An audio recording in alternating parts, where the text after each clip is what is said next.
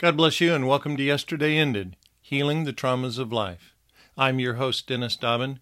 Thanks for joining me today. I recently changed the subtitle of the podcast from Healing the Traumas of Our Past to Healing the Traumas of Life because I realize even though the past may just be yesterday, there are traumas that are happening this very day, and I don't want to exclude any challenge that we might be facing. Life is challenging and can produce traumas. Jesus warned us that if we live in the world, we would suffer tribulation or mental pressure. He then went on to say, Be of good cheer, I have overcome the world. We are designed to be overcomers. We are designed to be conformed to the image of God's Son and be victorious. We are designed to be more than conquerors. We did not evolve. We came about by intelligent design, otherwise known as God the Father's loving intent and purpose.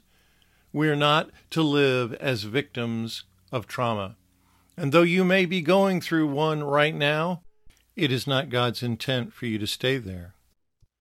God does not bring evil upon his children. God desires all men to be saved and come into the knowledge of the truth. God's desire is for the wicked to turn from their evil ways and come unto Him. God wants you to walk in victory. So if you're having trouble walking in victory, give a listen.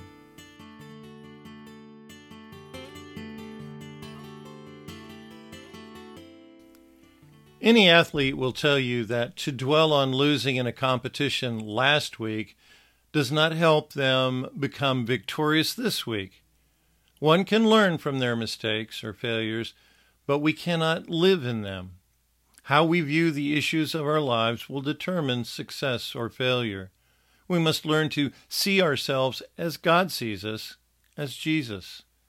We are identified with Jesus in his crucifixion, death, burial, quickening, being raised up, and seated at the right hand of God.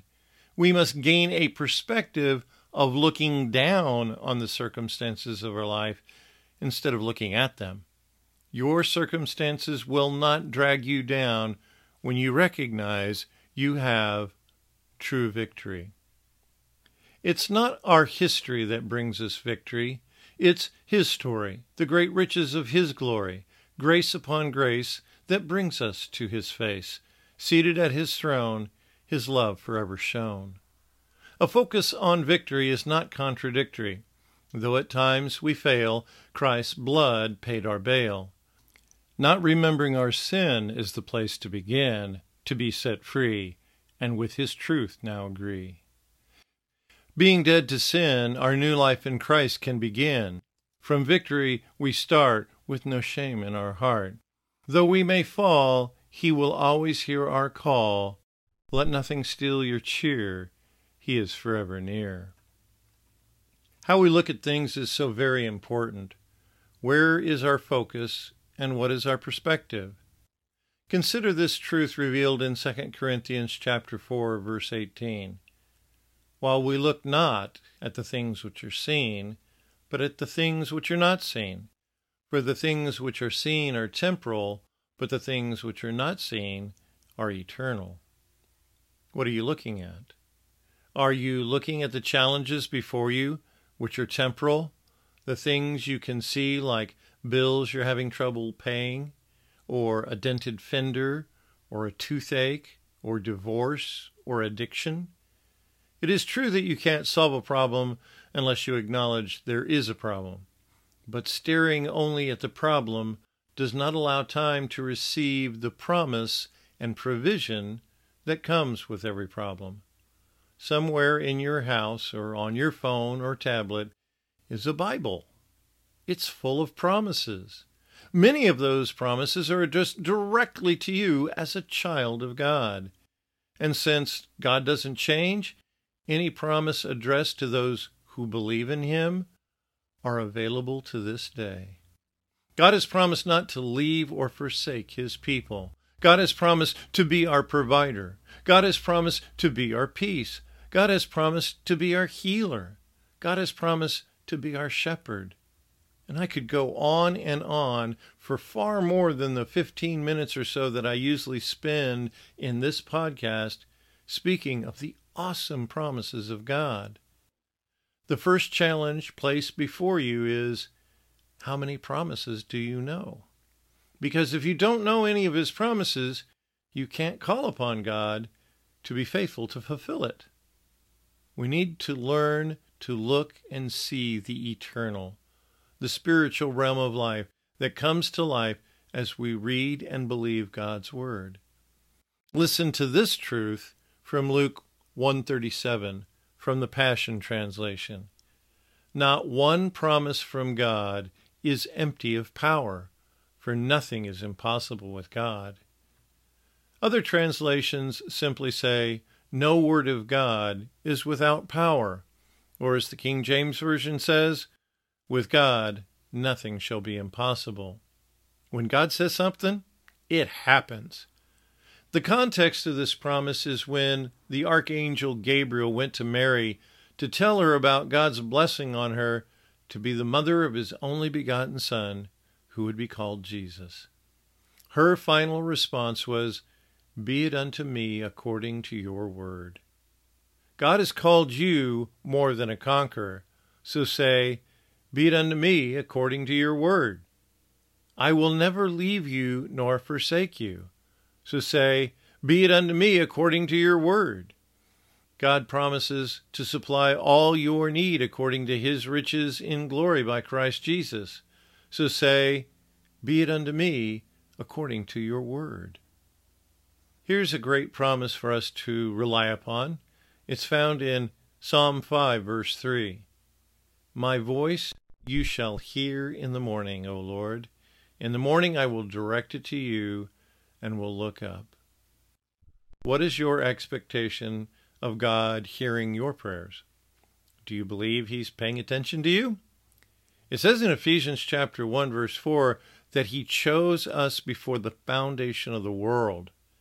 Kind of makes me think that if God thought of me all the way back there, that he'd still be thinking of me and paying attention to me today. The question is, do you have a mindset that tells you that you are worthy to receive from God? What is your core identity? Do you believe you are his beloved child in whom he is well pleased? Regardless of how good or bad you are. I many times repeat the parable of the prodigal son. The son asks for his inheritance early and then goes and wastes it on riotous living.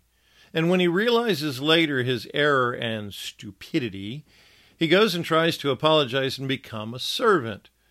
The father accepts his rather short, repentant statement I've sinned against heaven and you, and am no longer worthy to be called your son.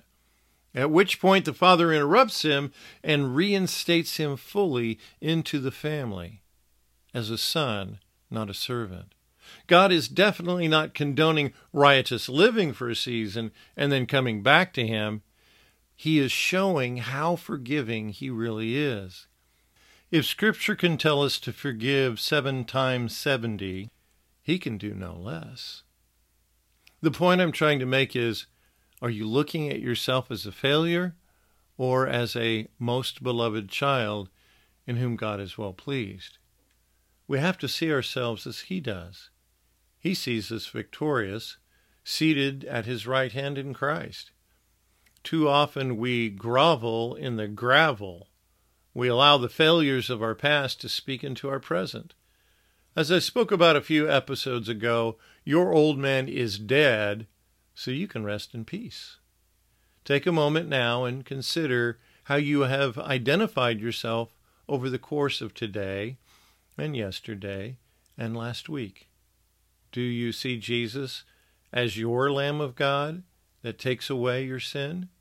Do you see Jesus as your intercessor? It says he ever lives to make intercession for us. Do you see yourself as worthy to enter into the presence of God? Let's revisit the first stanza of my poem.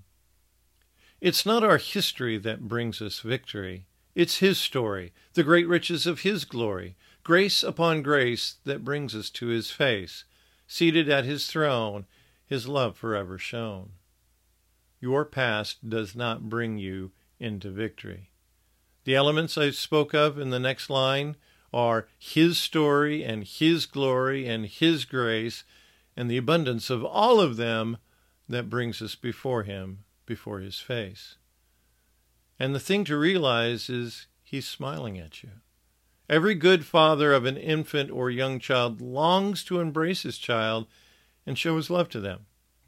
As the song says, our God is a good, good father. That's who he is. That's who he is. And I am loved by him. That's who I am. That's who I am. If you haven't heard the song Good, Good Father, you need to look it up on YouTube or some other channel and listen to it. Your perspective about God will definitely determine the quality of your life. Through Christ, your old nature was destroyed. The old man was crucified. At the beginning of Galatians 2:20 it says, "I was crucified with Christ, nevertheless I live, yet not I, but Christ liveth in me." Realizing that Christ lives within gives you a perspective of victory and power realizing that He dwells within you empowers you to do all things, as it says in Philippians chapter 4, verse 13. Having the perspective that you stand as an ambassador for God, as Christ stood before the world, will bring power into your life. I've had a perspective at times that when I walk into a store, it's Christ walking into that store. When Jesus Christ walked the face of the earth, he could see the need in people's lives. He could also see those who had faith to receive. Jesus said, He that believes on him, the works that he did, they would do also, and greater works, because he went to the Father. I'd be satisfied just to do what he did. I have yet to raise somebody from the dead, but I tried once. Didn't hurt the person who was dead. We need to walk out in faith, knowing that we have true victory in every situation. And though I would have loved to have seen the person I prayed over to be raised from the dead, I do not condemn myself that it didn't happen. At least I tried, and again, it didn't hurt the person. Praying for others, no matter what happens, will never hurt them. God is waiting for us to show up and live the life He has called us to which is one of true victory. There will be times, unfortunately, when we will stumble and skin our knees or bump our noses. I'd rather stumble forward than sit uncomfortably in a chair worrying about why things aren't going right. We need to step out in faith and know that God has a hold of our hands. I mentioned this once or twice before in other episodes that I used to rock climb. I've been about 70 feet in the air, hanging from a rope attached to a bolt pounded into the rock face. I had faith in the rope and in the bolt pounded into the rock. What is your faith in? Do you trust that God has a hold of you? He is your ever tender, ever loving, ever watchful, ever present Father. Listen to 2 Corinthians chapter 2 verse 14. Now thanks be unto God, which always causes us to triumph in Christ, and makes manifest the savor of his knowledge by us in every place.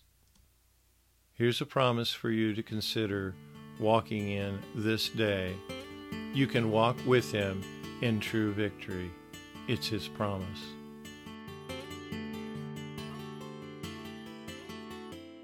That last promise I mentioned says that he always causes us to triumph in Christ. If we won't partner with Him, this will never happen. He can fashion our lives so that we will make known the savor of His knowledge by us in every place. Take some time today and make sure your perspective aligns with His perspective. If we have confessed our sins, He is faithful and just to forgive us our sins, and then He forgets them. Why don't you try forgetting your sins if that's what's keeping you awake at night? Try remembering His goodness. Try remembering the sacrifice of Christ, which is equivalent to observing Holy Communion, which is not a bad practice to do every week, if not a number of times a week. Try remembering Jesus' willingness to give himself for you, in remembering his history, his accomplishments, his shed blood and broken body. In this remembrance, you will find true victory.